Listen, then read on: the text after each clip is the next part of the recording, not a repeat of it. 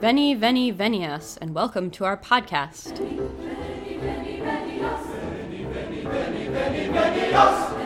Good evening, and welcome to Ask a Medievalist. I'm Em, the Ask portion of our program, and joining me tonight, as always, is Dr. Jesse Noose. Hello. So, uh, you're joining us in the middle of a series on global medieval drama. Yay. Um, I think this is episode three of this series. Uh, and we've talked about dance drama, we've talked about puppets. Maybe it's episode four, because we also talked Yes. about theater sort of overall Yeah. in uh, in other countries as well um, china japan india so tonight we're going to italy to talk about the commedia and physical comedy as sort of a jumping off point yes. So i think that Commedia feels like something that people sort of are i don't know if i would say exactly familiar with but probably something that if they saw it, it wouldn't look terribly foreign necessarily, Oh, absolutely. Yeah. just because it's been Mhm. worked into so many so many other things. Yeah. Well, I think um, there are things like clowning, right? Um, that we're very familiar with on a lot of different levels. So obviously, circus clowning is probably the first thing that comes to a lot of people's minds, Sure. and that is obviously part of it. Uh, but also things like improv, right? Uh, Yeah. Improv is definitely a place that uses a lot of aspects of commedia. Commedia is sometimes looked at as kind of the foundation of improv in a lot of ways. And of course, you know, commedia didn't do it first, but this is kind of the uh, overriding point, right? Um, Commedia dell'arte, as we know it, does arise in Italy, sort of the late medieval period, um, and then, of course, carries on into the early modern period, um, spreads to France, Moliere, of course, a great example, the Commedia Française, right? So French commedia becomes a thing.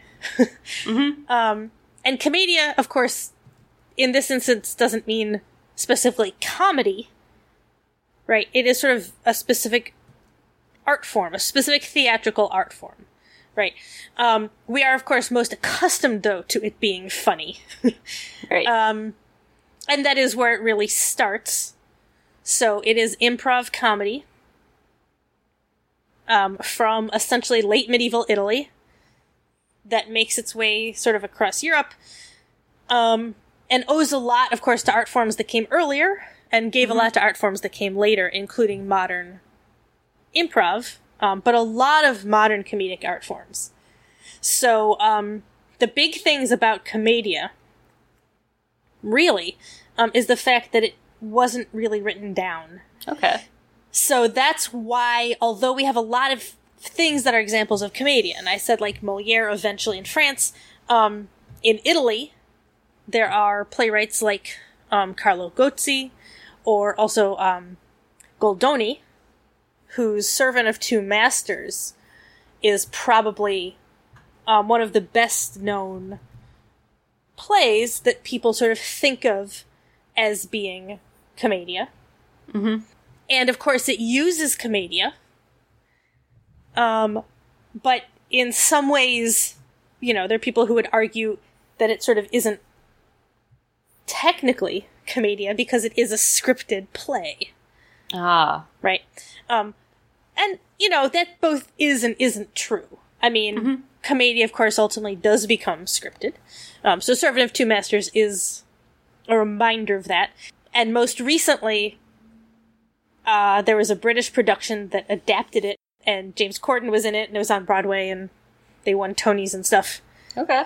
Um, and it's one of the things that the National Theater streamed live, and then streamed live for free over the summer um, as part of their sort of long running COVID series. Yeah. Um, but yeah, so Servant of Two Masters is um, the sort of original title. The adaptation that they did, uh, One Man, Two Governors. Good idea. Okay. You know, because the British the British version, right? But essentially, it centers around, of course, the clown character, right? Um, who is most famously Arlecchino, uh, who becomes Harlequin, of course. Um, and we were just chatting before we started this. Harlequin, of course, has become a huge force in Western theater, in pop culture, right? Um, so some f- famous current examples are things like the DC Comics character Harley Quinn, um, who's of course paired with the Joker. Yeah. Um, the Joker is obviously a sort of evil comic, not just comics as in DC Comics, right? But the whole point of calling him the Joker, he is kind of an evil clown. I mean, that is- and leaving aside Yeah. the fact that you know, like things like Stephen King's It, right? Evil clowns are have a great legacy in Yeah. culture for some reason. But the Joker, that is who he is. That's where his makeup comes from, right? Um, whatever the various origin stories for the makeup, it, it comes from the idea of him being the sort of evil clown, obviously. Um, so obvious. So then the parallel to that, Harlequin is of course the clown character. Um, the idea of making this a female character is great. Um, Harley Quinn. So um, one of the things about her is she is frequently dressed in um, something that's reminiscent of what Harlequin would have worn, which is a multicolored costume. It's what we think of jesters or jokers as wearing. Um, the Joker, of course, if you think of like a deck of cards, you frequently get sort of that hat and sort of multicolored Sure. and motley, Um, And so the idea of right the motley fool, um, that's Harlequin, right? So he's sort of decked out in this specific costume. He becomes he doesn't necessarily start as sort of the central. the The clown characters are known as Zani. Um, and so that really covers a chunk of characters. I mean, Commedia has a lot of different types of clowns. Harlequin, because of some of the people who played him and things like this, becomes this really sort of central important character. Um, and so then frequently the main clown character is Harlequin, Arlecchino. He can be a variety of roles, but one of the ones that does un- ultimately become famous, which is where Servant of Two Masters comes from, is um, when Arlecchino is playing a servant character. And of course, this tends to be the servant character who is either smarter than his master, or at least responsible for getting his master possibly into trouble, but definitely out of it as well, right? um, Yes. all of these things. Yeah. Um, and he helps solve his master's problems. He maybe helps his master get with his girlfriend, right? Whatever the divisions are. Of course, there are always comic things keeping them apart, and uh, Arlecchino helps out. Um, there is a female counterpart to Arlecchino, the smart, sassy female character, um, and that's Columbina. And she's Okay. frequently paired up with him. Um, and so right the idea of type characters of course has been around forever really. This reminds me a lot of the Marx Brothers, honestly. yes. So when i teach this i show clips of the marx brothers buster keaton charlie chaplin. Absolutely. This is where they all come from. They come from this tradition of clowning and physical comedy yeah Because they're not like they're they are kind of playing like the role in in their own thing, but they're also very much playing the stock. You know, Harpo Marx is going to be Harpo Marx, yes right? Like you don't you don't go to see him do a soliloquy on Shakespeare. You you go to see the bit with the horn and the pipes and the whatever. Yes. Yeah. Uh, he was here for you. Did he leave a message? Why did he come? He didn't say. yeah. Um, it's, yeah, it's absolutely that. Um, they, I mean, the funny thing about the Marx Brothers in a lot of ways is that they play on stock characters, but they also kind of created their own, right? Yeah. which is intriguing. And so they themselves have now become stock characters in American pop culture, yeah. right? Um, and so Alan Alda in MASH was frequently doing Groucho, right? And actually, wow, this is sort of a tr- so um, Kate Bornstein, um, has a play called um, Hidden, and there's a whole section in this. Um, so, Hidden a Gender um, is this play. Kate Bornstein is trans um, and created this really fascinating performance. And there's a few different interesting sections. It centers around a few different stories, and they sort of get put together into this narrative of identity. Um, but there is this sort of um, character who has elements of sort of talk show host, carnival barker, Groucho at times. Um, and there's this scene that's a very Marx Brothers sort of scene. There are a few of these things that come in and out. um, and it's one of these really interesting things in class uh, because this is a play that, first of all, is very early. It's from like the, hmm, I'm gonna say like 89 maybe? Yeah. Yeah, she was born in 1948, so. Yeah. I think 89 is the was sort of the premiere of the play, Hidden a Gender. And um so this is very early play about sort of trans identity, and there's some really sort of serious issues, obviously, that she nonetheless treats in this very sort of comedic way, right? And um, not always. I mean, the whole play isn't comedic, but there are these scenes that use, um, you know, Marxian comedy. and um, it's one of the things I sort of ask my class. And so one of the things that happens is, first of all, how many of them sort of recognize this? They've all seen it before, but they don't necessarily all know where it comes from. Which is mm-hmm. to say that they wouldn't necessarily tag the Marx Brothers as being one of the originals of this, right? Um, and of course, the Marx Brothers themselves are on this legacy of right commedia clowning, essentially. Um, but the idea that Bornstein is using this specific type of very fast-paced physical and verbal comedy to talk about something that's a very sort of serious topic, um, and sort of serious aspects of this topic, right? Mm-hmm. Um, medical, physical, different things. Um, and my sort of questions to the class about you know, why do you think this is the theatrical language being used to talk about these ideas? And so that actually, that ends up being a really interesting lesson, not just, you know, in this specific sort of play, what Kate Bornstein's doing, but a little more generally about the history of this art form, mm-hmm. um, what it's used for, the fact that comedy frequently has very serious issues at its heart. Right. Mm-hmm. But also then that this is frequently something that um, they sort of know about, but maybe not to the extent that one might think they would. Mm-hmm. right? Given the stuff that, you know, this is all available, it's out there, but yeah, it's sort of maybe not as immediately prevalent, right? You can watch people recreate this and not know where it came from. Sure. Right so yeah, so the Marx Brothers, it's a really sort of great moment to um, to sort of discuss that, but it's also a reminder, right? Um, Charlie Chaplin, the clip I always show, I show a few clips. I mean, I show the funny ones, but mm-hmm. we also sh- watch. I think we've mentioned this before, actually. The Great Dictator. Sure. Yeah. Yeah. Which, of course, it is hilarious, but it's also very serious. Mm-hmm. Right. Um, so that element of comedy uh, and that's in Commedia from the beginning. Absolutely. Okay. Um, so it was um, sort of innately a little subversive. Yes. Um, which is another thing about the fact that originally it's not written down. Aha! Right?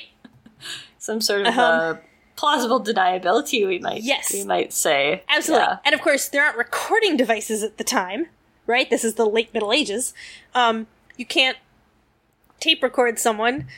You certainly can't video record someone, right? right? So you can go there and then, you know, say, oh my gosh, I heard them say this. We should shut them down. But you can't necessarily, you know, you have to find enough witnesses to prove mm-hmm. that, you know. Um, right. So it's, yeah, so there is definitely a sense of deniability. Um, it also keeps other people from stealing your material, which has always been yes. a problem for comics right? Mm-hmm. Um, comic stealing other comics material. So it, it sort of stops that. Um, so what there was, there would be essentially a set list, right? So the same way okay. musicians do it today. Um, and the set list would have all of the Lazzi, Um, is plural, Lazzo, of course, is singular. Um, and the Lazzi are the physical scenarios. Um, and it would have these laid out, right? And then the actors would use the plot that they would improv to get from A to B to C to D, right? But you'd sort of lay out your plot, physical comedy style, Okay. and then um, you would sort of make up the story, and the physical bits, you know, those would be the things you'd actually say. This will come here. This will come here. This will come here. Right. Those are the parts Okay. you prepared for. Um, so Mel Gordon has written some fun stuff on Lazzi. Um, basically, just some some articles, a book where he just collects as many of them as you know they still exist. You know, these are things we do have, sort of the sheets and things that describe them. Sometimes you only have the name. They didn't have to describe it. They would just say, you know, the Lazzo of whatever. You know. Okay. Um, and then sometimes you'd find a description, sometimes you just have to guess. Um, Sometimes, you know, you put things together, you figure out what it is. Uh, but there's some that are still used today. So the Lazzi, or Lazzo, um, of falling. Arlecchino, this is from Mel Gordon. Um, Arlecchino falls from a high ladder or wall after being shaken off, shot or gravitationally abandoned. Now, Huh. who can we think of who walks off of something and gets gravitationally abandoned? Right? Cartoons. Yes. yeah. Yes. Cartoons are absolutely commedia. Mm-hmm. Right? That is where they come from. Original sort of Saturday morning, Bugs Bunny, Roadrunner, they are commedia. Right? In animal Yeah. form. But that's where they come from. Yeah. Um, so Arlecchino gets shaken off, right? Shot, gravitationally abandoned. Um, the humor involves Arlecchino's desperate attempts not to fall. Right? Um, so you can imagine, we've all seen this, right? Somebody in a comedy, right? He up on a ladder, the ladder tipping back and forth, right? The whole thing, trying not to fall, walking around Yeah. the ladder. Yeah, I'm sure Harpo did this Yes. in uh, one of the yeah. I mean, it's just it's one of those famous, you know, but it's been around forever. Um. So the Lazzo of the statue. This is one that, of course, we still do. I I have my students do a lot of these as exercises, you know, um, and this is one that is still done everywhere, right? Um, where a group of people are wandering around and someone is pretending to be a statue, right? And when they're not looking, the statue starts to make fun and you know, whatever uh, behind them, and then you know you turn around, and the statue always has to freeze so that they don't get caught. Yeah. Right. um. So that's I feel like one. people people who do those living statue things, if you're walking around, I don't know, Venice or something, this Yes. this has happens all the time. Oh, of course. Yeah. Right. But it tells you. I mean, this has been around for hundreds of years. Right. Um. So they're they're all those that we sort of know. There's some famous um medical ones. So the you know getting your teeth pulled. That's a big medieval one. Um, that of course also shows up in Little Shop of Horrors, where the The- the sadistic dentist oh, um, yeah, so Little Shop of Horrors, um, the sadistic dentist, where you have, um, you know, the sort of comedy side of pain, essentially. um, this is something else that Commedia really explores. And so th- it's frequently subversive, right? The servant is smarter than the master. Sometimes the servant subverts, right, the im- what important people are doing. sure. But then there's a flip side, um, where sometimes, right, if the master beats the servant, or, you know, um, abuse between couples, that can really depend on the performance. Is it subversive? Mm-hmm. Or is it perpetuating class violence, domestic violence, etc.? Right. Normalizing it. Yeah. So these are questions, right? And it really, really depends on who's writing it. So these are all sort of, you know, famous famous variations. There, of course, are food Lazzi, which are super famous. Um, you know, Chaplin, Marx Brothers all have great ones. Ah, yes. You know, there's nothing The like uh, the scene in Modern Times with the eating machine yes. always, yeah. Yeah, there's nothing like food to be funny. Um, and in Servant of Two Masters, the most famous scene is the scene where the central character, right, uh, is is serving both of his masters dinner in the same inn, Okay. right, In separate rooms. in separate rooms. and, yeah, Okay. and and of course also trying to eat the food off the plates in between. Yes. right? So he's carrying them, um, and that that's an incredibly sort of famous scene. Yeah. Um, so food, Lazzi are phenomenal. Um, but it does sort of carry that question of subversion. So um, we have things like the marriage of Figaro, which of course is a play by Beaumarchais, but also an opera by Mozart, which becomes, you know, a sort of very famous um, aspect of commedia um, and uses a lot of characters, obviously, sort of straight out of Commedia. Um, so Papageno, of course, and Papagena, um, the sort of right, the clown, sort of Yes. right, Harlequin characters. Um, the lovers, young lovers, are still type characters, of course, right? Uh, they're the Inamorati, right? Which just means lovers. I mean, the young lovers were a type. Um, so you know, you have the sort of sorry, this is magic flute. Whoops, magic flute. Yes. Sorry. Um, so that's so magic flute. Um, using those, and then Marriage of Figaro also. Sorry, I was going to get up to Marriage of Figaro. Um, also uses these characters, but a little more disguised was the point, right? So in Magic Flute, they're very sort of obvious, right? Um, they're not tremendously disguised. It's a very sort Right. of commedia based opera in a lot of ways. Papageno even wears like kind of a motley costume a lot of times. yes, absolutely, right? And the It's, idea of him as sort of um, a bird catcher. Yeah, Um, but he dresses kind of like a bird, Yes. which Yeah. honestly is just a little funny. Of course, Um, right? Yeah. Um, I think he's a cool point. He's cool as a character because he gets dragged through all of the rituals and stuff, Mhm. um, as though he were a serious, you know, lover who had to jump through hoops. yes, And he's he's just like super not into it, right. Yeah, which feels like a very rational response, honestly, to uh, yeah, being dragged through those sort of those sort of problems. Yes, yeah, absolutely, right. Uh, and you've got the lovers, right? Um, so you have all these very clear sort of type characters. Mm-hmm. And it is a very commedia based opera because the scenario is a kind of fantasy, right? So a little bit of a fairy tale, right? Um, so you you have all the types, fairy tales. Of course, that's that is what they are. I mean, types, right? Yeah. Um, so then Magic Flute, phenomenal, wonderful, obviously brilliant. But Marriage of Figaro, you get similar types, but now kind of disguised as characters. right? Um, and of course, again, right, this is Beaumarchais originally. It's his play. Um, but the but Figaro, of course, is the smart servant. That is who he is. Um, but now, I you know the smart servant is always kind of the star. I mean, Papageno is in Magic Flute sort of the you know frequently the best actor singer, mm-hmm. right? Certainly the most fun.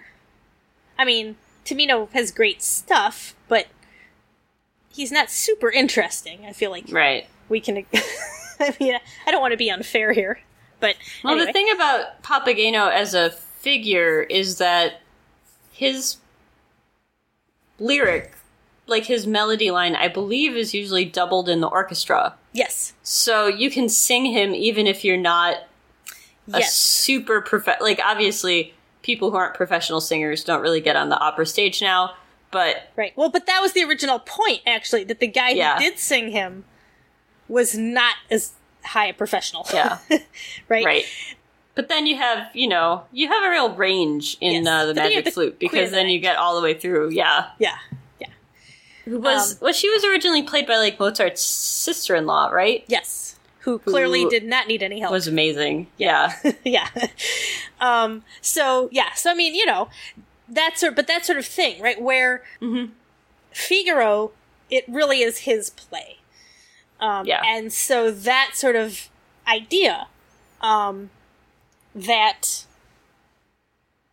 you know um, the smart servant really is the main character that he is the most important character right Yeah. and his relationship um, is really sort of the, the primary relationship it's not really the secondary relationship um, so this right and of course as per usual um, his relationship is with Susanna, but of course she is then the smart servant.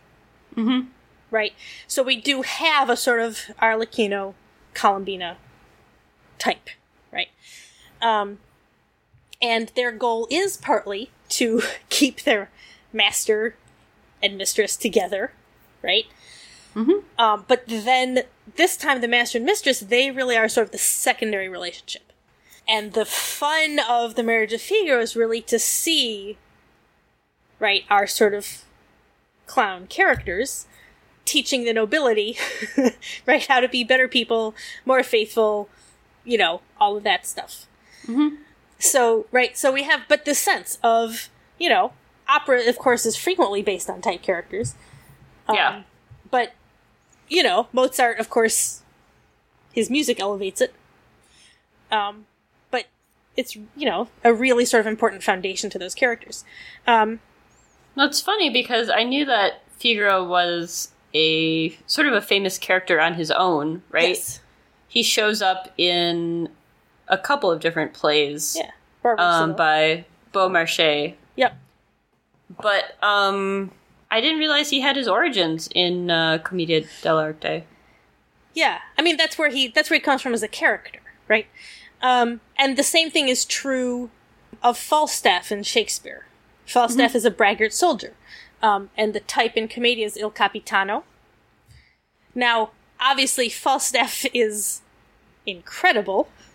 I mean, he's a complex, extraordinary, and ultimately tragic character, right? Yes. but that is where he comes from. I mean, that that is his type, right? He is that he's the braggart soldier. Yeah, um, and you know, so it's a reminder in some ways. Commedia um, is, I think, aside from the physical comedy, which everyone acknowledges to be extraordinary, right? I mean, if you can do this, you're, um, but the, I think, meaning behind it is frequently dismissed.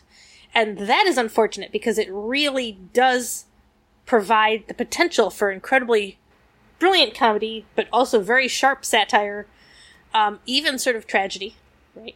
Something like Falstaff. Um, so there's a lot going on in what comedy has to say about the world, even though we tend to sort of sneer at type characters, right? Um, we still use them. I mean, superheroes, supervillains, you know, even when they're not named Harley Quinn, uh, Right. they're all clearly, or the Joker, or, right, they're all clearly, clearly, clearly type characters. so it's still a very important part of our sort of um, secular mythology. So the the other, of course, part about Commedia is they're they're frequently known as masks because they were all masked. You recognize the character by the mask they were wearing. Um, this is really important because it means that a small group of people can play all of the characters. You just change the masks. Oh, Right? Okay. Um, it also means that the audience knows the minute you walk out on stage who you are. Right? So, for example, so a girl, right, or young woman can walk out on stage and be called Susanna, but her costume and her mask would tell everyone that she is Columbina, that she is the smart servant character Okay. right? Now, of course, when we get to Mozart, Susanna's not wearing a mask, but that idea, right? You can name your characters, right? You don't have to call them Capitano or Arlecchino, although they frequently are called by their character types. Um, but when they walk out on stage, you can tell by their costume and their mask who they are. So it doesn't really Okay. matter what you've decided to call them. Arlecchino can be called anything, but you recognize him immediately. Right. Um, Il Dottore, who's basically the know-it-all professor. What? Clearly a ridiculous type not based on life. Um, yes. But anyway, right? You know immediately who Il Dottore is because of the mask. Um, Yeah. Pantalone, right? The old man. So, right, you have all of these sorts of types, um, and you recognize them the minute they walk out on stage. And it also, yeah, gives sort of different characters the chance to um, be played by the same actor, which is helpful, right? If you have a small Yes. troupe. Um, Yeah, So I knew I had things. seen all of the different masks. Um, you know, if you go to Venice, they sell them in all like the little touristy shops. Like you can get yes, full size versions if you want to be there for Carnival, or you can get little, you know, wall size versions or whatever. All Yep. of them in between. I love them so much. But yeah, um, it's great. And of course, that is kind of where, you know, Commedia starts around there. And so, one of the other things that happens, of course, is it spreads, is that France just falls in love with it. Okay. um, and really takes it on themselves to create their own commedia. Right, so there are Italian troupes in France. Italian troupes even go to England. Um, it England enjoys it, but never feels the need to sort of create their own in quite the same way. right. Um, but of course, France does. We get the Comédie Française, um, Moliere, of course, and Moliere. Obviously, his stuff is absolutely also based on Commedia, but again, like Mozart, um, sometimes disguised, sometimes not as disguised, but frequently sort of disguised, right? Uh, but Tartuffe, of course, known as Tartuffe or the Hypocrite, right? Um, we have all of the types. we have the young lovers. We have the sassy servant in Dorine. So we have sort of, you know, all of these characters. Um, the old man, who of course is totally conned by Tartuffe, right, in Orgon.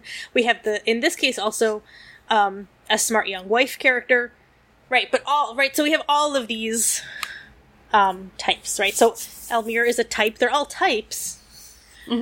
It's just that, you know, there's a tremendous complexity to the characters and the satire.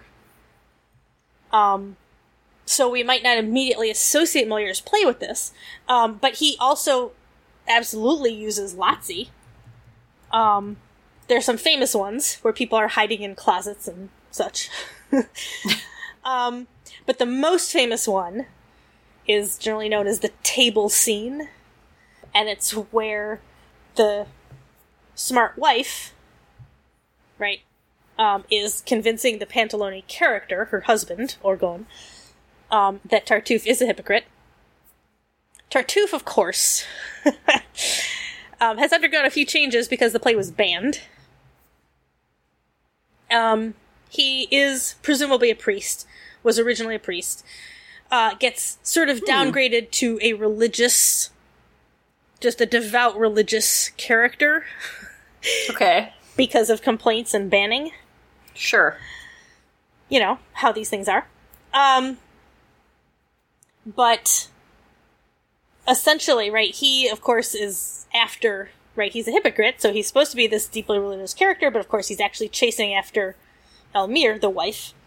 Um, and so finally, there's the sort of culmination where um, the husband is hiding under the table well, Tartuffe basically tries to have sex with the wife on top of the table. Um, and Orgon finally comes out from under the table and sort of stops them right before anything happens. Right. And anyway, but you know, it's a it's an extended Lazzo is what that scene is. Sure. Right? Um and so, you know, um this sort of interesting sense that physical comedy again is one of those things we do frequently kind of discount we recognize when it's done with incredible skill right. Sure. but there is definitely a sort of extent to which um, we maybe don't value it beyond the physical skill right? Except in certain circumstances. So i do think like charlie chaplin's great dictator is one of those moments. Um, but really, physical comedy can absolutely be used to make tremendous statements, right? Satire, tragic, whatever. You know, the same as anything else. Yeah. And Moliere is one of the great sort of reminders of that. Right? Especially, again, in a scene like this, right? Um, there's some other fun moments like the the lovers, the young lovers, right? The Inamorati. Um, There's a scene where they're fighting, and the smart servant Dorine has to stop them from fighting, and you know that's a that also includes some you know Lazzi. Yeah. Um, but anyway, right? There's this sort of interesting sense of the ways in which physical comedy work, right? And so I think that's something that we frequently forget when thinking about um, commedia. This isn't to say that it is always subversive, again, right? But that's of course why certain things last. Why something like Moliere, of course, why his plays have lasted. Um, they are being used to come. yeah. But yeah, cool. So, I think do we have other immediate commedia questions specific, or should we go on to some physical comedy in other places? Yeah, I know. Let's keep going. Cool. Um. Alrighty, so. Um. In addition to, right, I tend to call them Lazzi because that's what they're known as in commedia, and it's a great way to refer to specific physical comedic scenarios. Mhm. Um, but obviously, physical comedic scenarios have existed since long before commedia came into effect, um, and also long outside Europe. Um, so one of the favorite other traditions out there. Um, we've talked a lot about Japan. We talked, of course, about puppetry, right? Bunraku. Yes. Um, and also No, right, was essentially a sort of dance drama, a brilliant, brilliant sort of tragic theatrical form. Um, the counterpart to No is Kyogen. And Okay. Kyogen is comedy. Right? So, um, if No is the sort of tragic dance drama, gorgeous, gorgeous, right? Um, Kyogen is physical comedy. Um, the training is the same. The actors are frequently the same. Um, although Okay. you, you might specialize in sort of either No or Kyogen, but the training is the same. It's the same sort of theatrical form. But Kyogen is the comedy. Um, and I think I mentioned when we talked about No that in the middle of a No play, between acts one and two, um, a Kyogen character will come out and sort of sum it all up in slightly more contemporary Japanese, usually, um, for the audience. And will frequently also talk to maybe a secondary character, um, which is sort of the excuse, right? The secondary character will see this person who's sort of a random village villager or something, and will say, "Excuse me, sir or ma'am, can you tell me about this place?" And then the person will say, "Oh yes, this is the place where this thing happened," and they'll give the sort of history that you may have Aha. missed, right? And then the secondary character will say something like, "Oh, how amazing that I should be in this place because." I have this random connection to this thing, and I was actually going here and I didn't know I'd already come here, or I was going here and I thought I was here and I'm glad to hear I've arrived. Um, yeah. and you know, I ran into someone in the first act who really reminded me of this thing, which is why I'm here. right? And then, of course, the person will show up again in the second act. Um, that's particularly true, right? The person shows up in the first act as a commoner, and the second act is sort of their themselves, right? As a ghost warrior, for example, in Atsumori. Um, or also Tomoe, female ghost warrior. Um, but you know, there are other there are other possibilities as well, right? But Yeah. usually, right, Act One and Two are connected, and the secondary character has some connection. They've come to pray for this person, or they've heard about this person, or their family was connected. You know, they show up. Um, but the Kyogen character comes out, and they are right. The reason they're super future is the Kyogen characters, they are the sort of more physical character. Their language is simpler and plainer. And traditionally, you could actually have a Kyogen play with with a no play, or even multiple Kyogen plays with a no play, multiple no plays, Okay. multiple Kyogen plays. Um, but you'd have a whole sort of series of things because people would come in and out for hours because they're you know that's what you did. There wasn't anything else to do. Um, it's why operas are four hours long, right? Because back in the day, like you just would go spend the whole evening at the theater. Like, what were you going to do? That's what you're going to do. Right. Yeah. So, um, similarly, uh, I mean, my- even modern operas, like, how long is Einstein on the beach if you do the whole thing? It's like 12 hours or something. Yeah. I mean, I right, approximately as long as it took the actual Einstein to discover relativity. pretty much. You can still be doing those little one, two, three, four, one, Yes. two, whatever. I do wonder about that because I mean, like the longest technical production I think I've seen. Um, the longest one I've seen without an intermission was the Oresteia, the complete Oresteia, um, in Greece at the theater at Epidaurus. Um, and of course, you know, all three plays all at once. Yeah. Um, a modern production, so it, it definitely they all took a little longer than they would have originally. But even Yeah. originally, it would have been at least three and a half hours, maybe a little longer, four hours. This one was four and a half, so it wasn't that far off. I think that's the longest I've been without an intermission. Um, It was incredible, by the way. I mean, it was extraordinary. I, I was that. told that there was a theater in Chicago that did, I think, all the extant Greek plays in one day. And it was like 12 hours, but they did have like a lunch break and a Yes. dinner break. I wonder if that was the court theater. Maybe. They did things like yeah. They tried um, to con- somebody tried to convince us to go, and I was kind of like, I am really not prepared for s Yeah. to sit for that long. See, and I have seen things um, with breaks. That's that's a little different. Um, Mm-hmm. Yeah. Yes, seen things with breaks. Um, but yeah, so the longest without an intermission was the complete Oresteia, four and a half hours, no intermission. Um, but with an intermission, the longest single production I've seen. So in this case, I am now qualifying it. It's not like seeing all the Henry VI Right. or whatever, right? So the longest single production I've seen, there were two long intermissions though, um, is Meistersinger. so Oh. Wagner, Wagner. which clocked in at at least six hours at the Met. A little over. okay. Now it was worth it. So Uh, the Met was- productions often are long because everybody eats dinner Yes, in the middle, Yes, including, I believe, the entire cast. yes, Uh, but not the But people who are in the way up balcony, which I was. Yes. But yes, Yes. we just hung out by the bathroom and chat. Yeah. you chat. Yeah, but no, I my mean that was parents worth apparently used to bring picnics or something.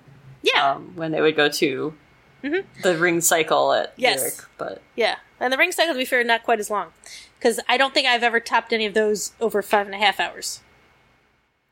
Any one, any one ring cycle. I mean, any, does- not the ring cycle as a whole, but any one opera. no, yeah, Lyric does slightly more reasonable intermissions Yes. usually. But yeah, Meister But, Singer at the um, Met was six hours, and but you know James Morris is the lead. I mean, he was fantastic. Yeah, it was it was worth it. It was totally worth it.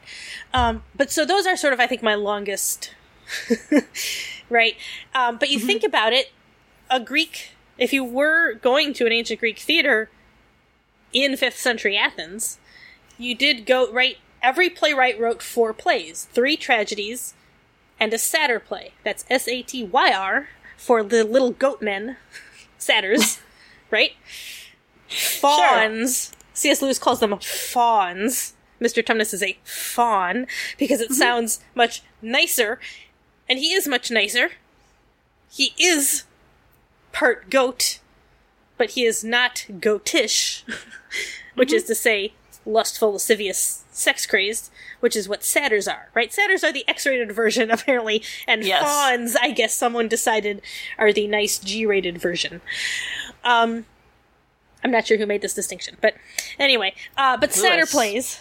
Probably. Yeah, I think so. yes, um, he was writing children's literature. I mean, Yes. but he was a good he was a good medievalist, and he definitely knew better. Anyway, um, but satyr plays. This is, of course, where we get the idea of satire, right? From the satyr plays. They are Greeks, of course, had comedy as well. That was in a separate competition. Um, eventually, it shows up also at the at the Dionysia, but um, the Great Dionysia, the city Dionysia. Uh, but com- you know, comedy as we think of comedy, which is sort of one play that is funny.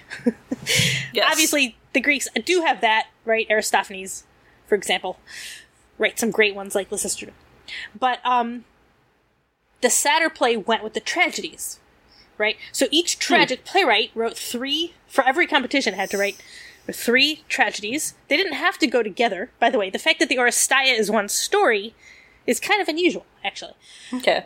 um, and even more so because we actually have it. But anyway, um, so three tragedies and then a satyr play, and usually the theme was going to be similar, so they might all be on the same theme, but they didn't have to be one story. Um, and so the tragedy, of course, shows the tragic side of the theme, and then the satyr play satirizes it, right? Um, Okay. and so it might make fun of, you know, it used this the satyrs to sort of make fun of something connected to that theme. Um, but the commentary is usually going to be the same, right? Whatever the tragedy shows is the lesson you should have learned, the satire also shows is the lesson you should have learned, right? But, you know, in grand old tradition of The Daily Show or Tropic Thunder, which we have mentioned before, right? Yes. and not in the sort of tragic vein. Um, so Kyogen is the same. Kyogen satirizes no plays, right? Okay. And traditionally, a Kyogen play that satirized the no play, right, would be done with it. Um, so, um, for example, um, some of my favorite versions. Um, so we we've talked about Atsumori, right? The Ghost Warrior. Um, there are Yeah. also demon plays for no, right? Where um, it sort of depends. There are the ones that are known as sort of mad women plays, which usually means that um, a woman who like lost a child or a husband or something sort of went mad and may have drowned herself or something like this, right? And so Okay. she's looking for forgiveness. Okay, so these are these tragic plays, right? The demon plays are sort of similar, right? Um, where there's a, you know, demons aren't necessarily evil in quite the way we think of them, right? They're powerful figures. Um, but you know, so they may something that happened. All right, so these are the sort of genres of no plays. There are more. Those are a few. Um, okay, so a Kyogen play will take one of these themes um, and make fun of it, basically. So um, there's some fun ones. There's one that's known in English as Thunderbolt, and it's a satire of a demon play. So um, a, a thunder god. Mhm. Think the like scary mask wearing version of Thor, basically. Um, falls through a cloud. Turns out he was running around heaven making thunder, bam, bam, bam, and he like fell through a cloud and he whacked his tailbone when he fell onto the earth. And now his tailbone hurts. and there's a quack doctor, who's the secondary character, right? Who um, has had to leave the big city because he's a quack and everyone knows he's a quack. But suddenly there's this thunderbolt there and he demands to be helped. So the quack doctor gives him acupuncture hmm. by pounding with a giant mallet something that looks like a railroad spike into the Thunderbolt's backside. and you get this great sound effect clang, clang, clang every time he hits it, right? Which, of course, being provided by the musicians off stage. Yes. Um, and Kyogen, by the way, the actors do speak all their lines. You have musicians still, but the actors speak, all- right? You don't have the same chanting, you don't have chorus. Um, and the Thunderbolt, of course, yells, yells, yells, but then he feels better. What? He's been cured. So then he's going to give the Quack Doctor, like, a big present. So he, you know, is going to make the Quack Doctor successful and a big practice in the city. And also he promises, like, there won't be floods for a few hundred years. on Okay. Earth, right? Um, all right, so that's right. It's a s- you see, it's a sort of commentary on if the no version of demon plays really takes the power of the gods very, very seriously. Um, well, then the Kyogen play subverts that, right? Right. The Thunderbolt is silly. He's scary, but he's clearly silly. He's sort of an idiot. you know, he was running around, he fell through the clouds. I mean, come on, he whacked his butt. He gets acupuncture from this giant, like, railroad spike and this quack doctor. I mean, right. So we're subverting his power, basically. Um, Yeah. One of my favorites is a play. I love this one because it's one of, you know, the Japanese are famous for their horror. in the mo- in the modern world, Japanese horror is fantastic in all its forms, not just movie, but also like comics, manga, right? Um, well, one of the great, great horror genres is, of course, exorcism.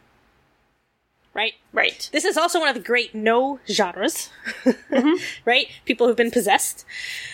And so, exorcism, I, you know, I'll remind students of The Exorcist, and we'll talk about exorcism and all the ways in which this has shown up in modern horror movies and how terrifying they are. Well, one of the greatest no plays, Kyogen plays, sorry, um, is called Mushrooms. Um, and it's this farmer who, um, finds this mushroom in his garden.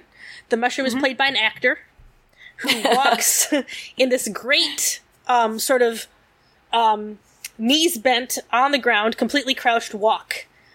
Okay. Right? This is no training, so you know your movement is incredible. But this is right. This is the physical comedy. So the physical comedy of the Thunderbolt. Of course, we have the Quack Doctor, the Thunderbolt himself. Well, the physical comedy in this one is the really the mushrooms. so we start with this one mushroom. They're all wearing these hats, and they wear different Sure. types of hats to make them look like different types of mushrooms. And um, so the we have to start with this one mushroom, and they're masked in different ways to make them look like different mushrooms again. Um, and then another mushroom pops up, and so he's not sure. So he goes and finds a sort of you know mountain priest, and brings him back to exercise the mushrooms from his garden because he can't figure out what's happening.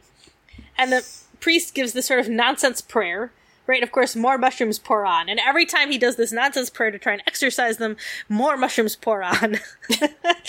and in the end, a demon mushroom comes on and chases, and then all of the mushrooms chase the farmer and the priest off the stage. Aha. Yeah. Um, and one of the great things about this production is that, or this play, um, is that productions frequently also use. This is a great time. I think we mentioned Zamian training at one point. This is a great, great moment for kids who are training to practice because they can come out with some of the mushrooms, right? And then, of course, chase off stage, and it's just a lot of fun.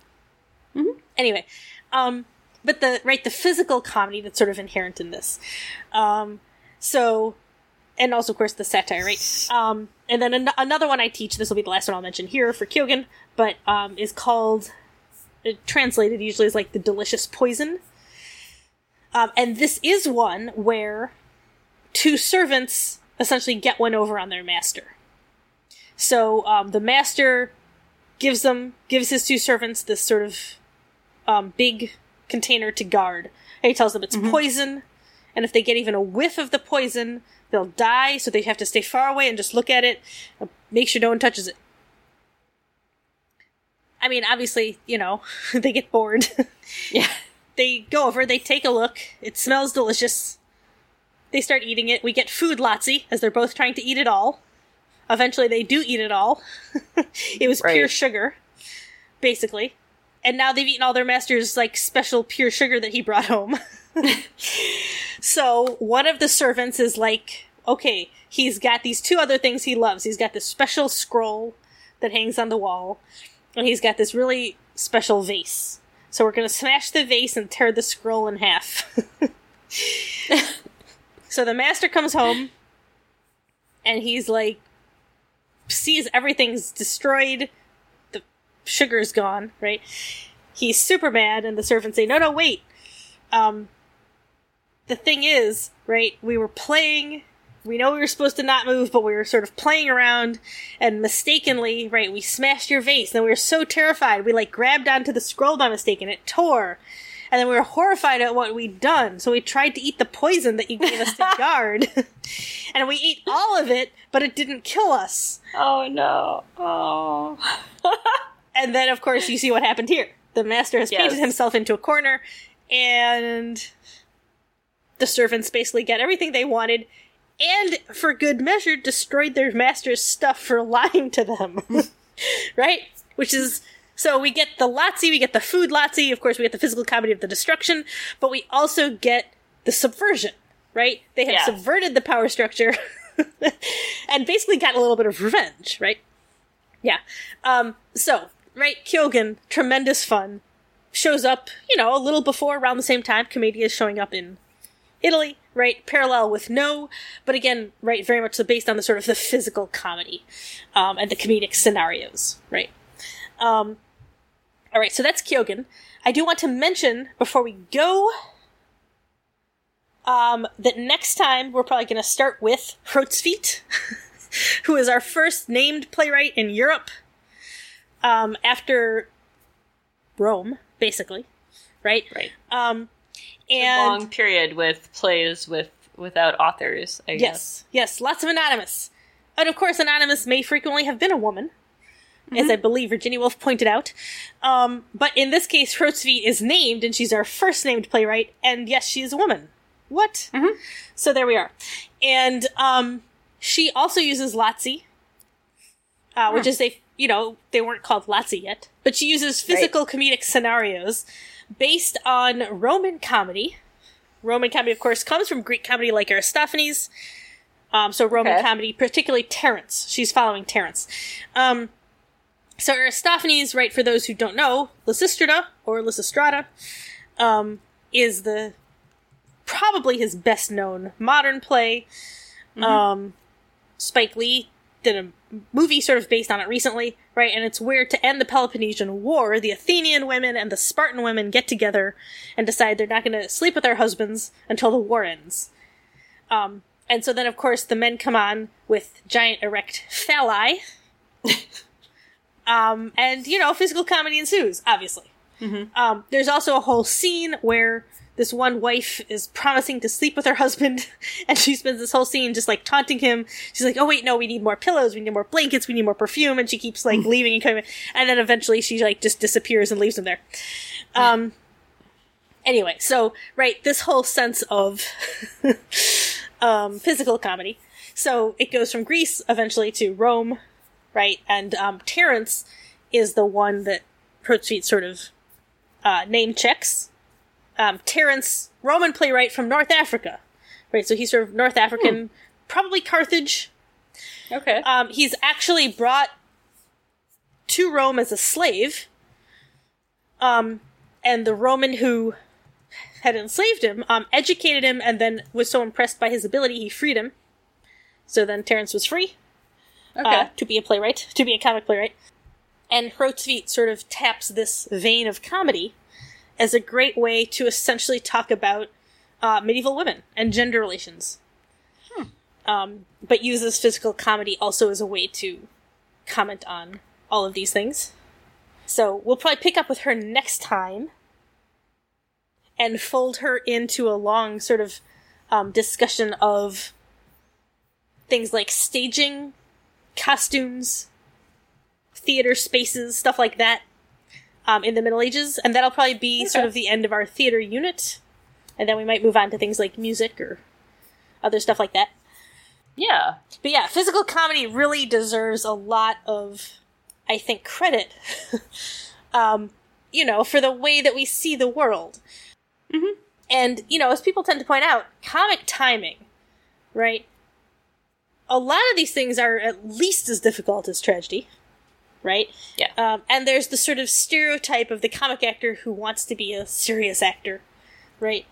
Um, but really, comedy is very difficult. Um, and people who really do it well, um, you know, if you think about SNL, um, someone like Kate McKinnon, right, where the physical comedy says so much, Mm-hmm. right? And there are there are just these sort of interesting ways in which we don't always recognize the sort of right the point that the humor is making until maybe you take a second and you realize that a lot more may have been said than you sort Yeah. of realized when you left. I'm reminded, I think, of a bit that um, Conan Conan was on uh, Colbert before everybody shut everything down, Yes. and he just he was just like Colbert said something about his suit, like that's an interesting suit that you're wearing, and he just got up and like walked across the stage. yes. But the way that he did it, you know, he's um six million feet tall, Yes. basically. And He so the way that he did this walk was just hilarious. Like just this wonderful little set piece. Mm-hmm. Um Yep. Yes. And of course I think we have to mention probably the Ministry of Silly Walks Yes, that's when what it was- comes to it yes. as yeah. Uh yeah. Yep. that physical comedy is um enduring, Yes. really. And that's the thing, right? Conan is actually kind of in the Monty Python school, as is Kate McKinnon. Um, as I would argue, is Kenan Thompson, who I think is now the longest serving, and I hope takes over SNL. Anyway, Yeah. um, right? People who are incredibly good at physical comedy, right? Hmm. Nobody can argue that Monty Python wasn't astonishing at physical comedy, yeah. but right, the intelligence behind their humor is just as good, mm-hmm. right? And it's this incredible sort of melding, right, of brilliance with physical comedy that mm-hmm. is can really just skewer whatever it is that they want to skewer. Right. Um, and the Yeah. ability to do that is so rare but so extraordinary. In the notes for one of the episodes, I just finished editing. So for our for our listeners, this is going to be probably episode thirteen. Um, I linked to one of my favorite Key and Peele skits, Ooh, yes. and it has um, two guys doing like step aerobics, dance aerobics, yes. and nobody has any lines until like about three and a half minutes into like a 340 skit, right? Yes. and just like the way that they're doing the dance aerobics Yes. is itself hilarious. Um, Yes. they're less of they're less physical as comedians go than other Right. groups. Like a lot of their stuff is really often yeah Have it. Yeah. they do. Yeah. Um, and can we just mention, by the way, that of course Jordan Peele moving in as a sort of director, writer, etc., to horror, Yes, right? And I mean, something he's been interested in for a long time, but Mm-hmm. that that is now where he's gone, and I think that is a very close connection. I mean, I Yeah. you know I've brought it up before, but I really do think the physicality of both of those things, right? Mm-hmm. There's a reason that sort of horror and comedy work so well, as we see them as complete opposites, and yet you can have something like Shaun of the Dead. Right. I mean, they're not really opposites at all. Yeah. Um, so the fact that Jordan Peele, I think a lot of people think it's sort of unbelievable that he would suddenly end up in horror, but it's not the leap, right? There's something about those two things. I think that's actually very similar. It just depends on, you know, two different types of physicality. But the physicality aspect, right, is is similar. Yeah. So yeah, I think that this is a good place to call it on uh, Yes. Key and Peele note. Also, because we will Yes. have linked to lots of things like the Marx Brothers Yes. and Yes, so You know. go check out the notes to Key and Peele uh, All of these things. yes. enjoy, Watch lots yeah. of videos. yeah, enjoy um, a lot of different entertaining little Yes. clips of stuff. Right. We'll probably also link to like some masks. You can see what all the masks look like if you don't know what Commedia masks look like. Um, Yeah, I should just have you take pictures of yours, and we'll put those in the notes. I love them so much. Yeah. yes. But yeah, we'll get some good shots. Yes. All right. So there are not really any huge announcements to do. You can check out our website as always. You can rate us on iTunes. Um, thank you to the people who have rated us. You can leave a review. You can tell your friend. Um, and you can send us a question, and we will try to answer it.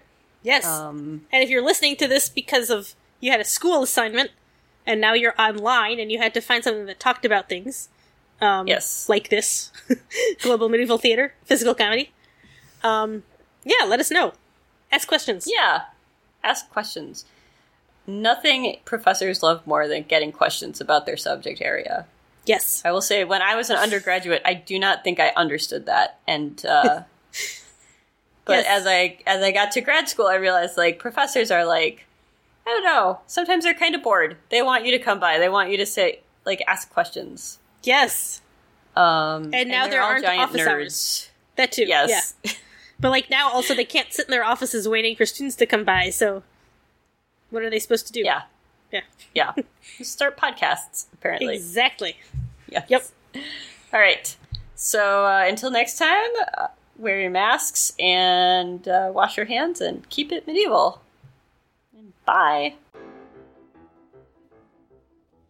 Ask a Medievalist is a production of This Can't Be That Hard Studios and is not endorsed, acknowledged, or condoned by Virginia Commonwealth University or any of its constituent departments. Our theme music is Veni Veni Venias from Carmina Burana by Carl Orff, performed by the MIT Concert Choir and licensed under a Creative Commons Attributional Non Commercial License version 3.0. If you enjoyed our podcast, please rate us and leave a review on Apple Podcasts or wherever you get your podcasts. Also, why not tell a friend?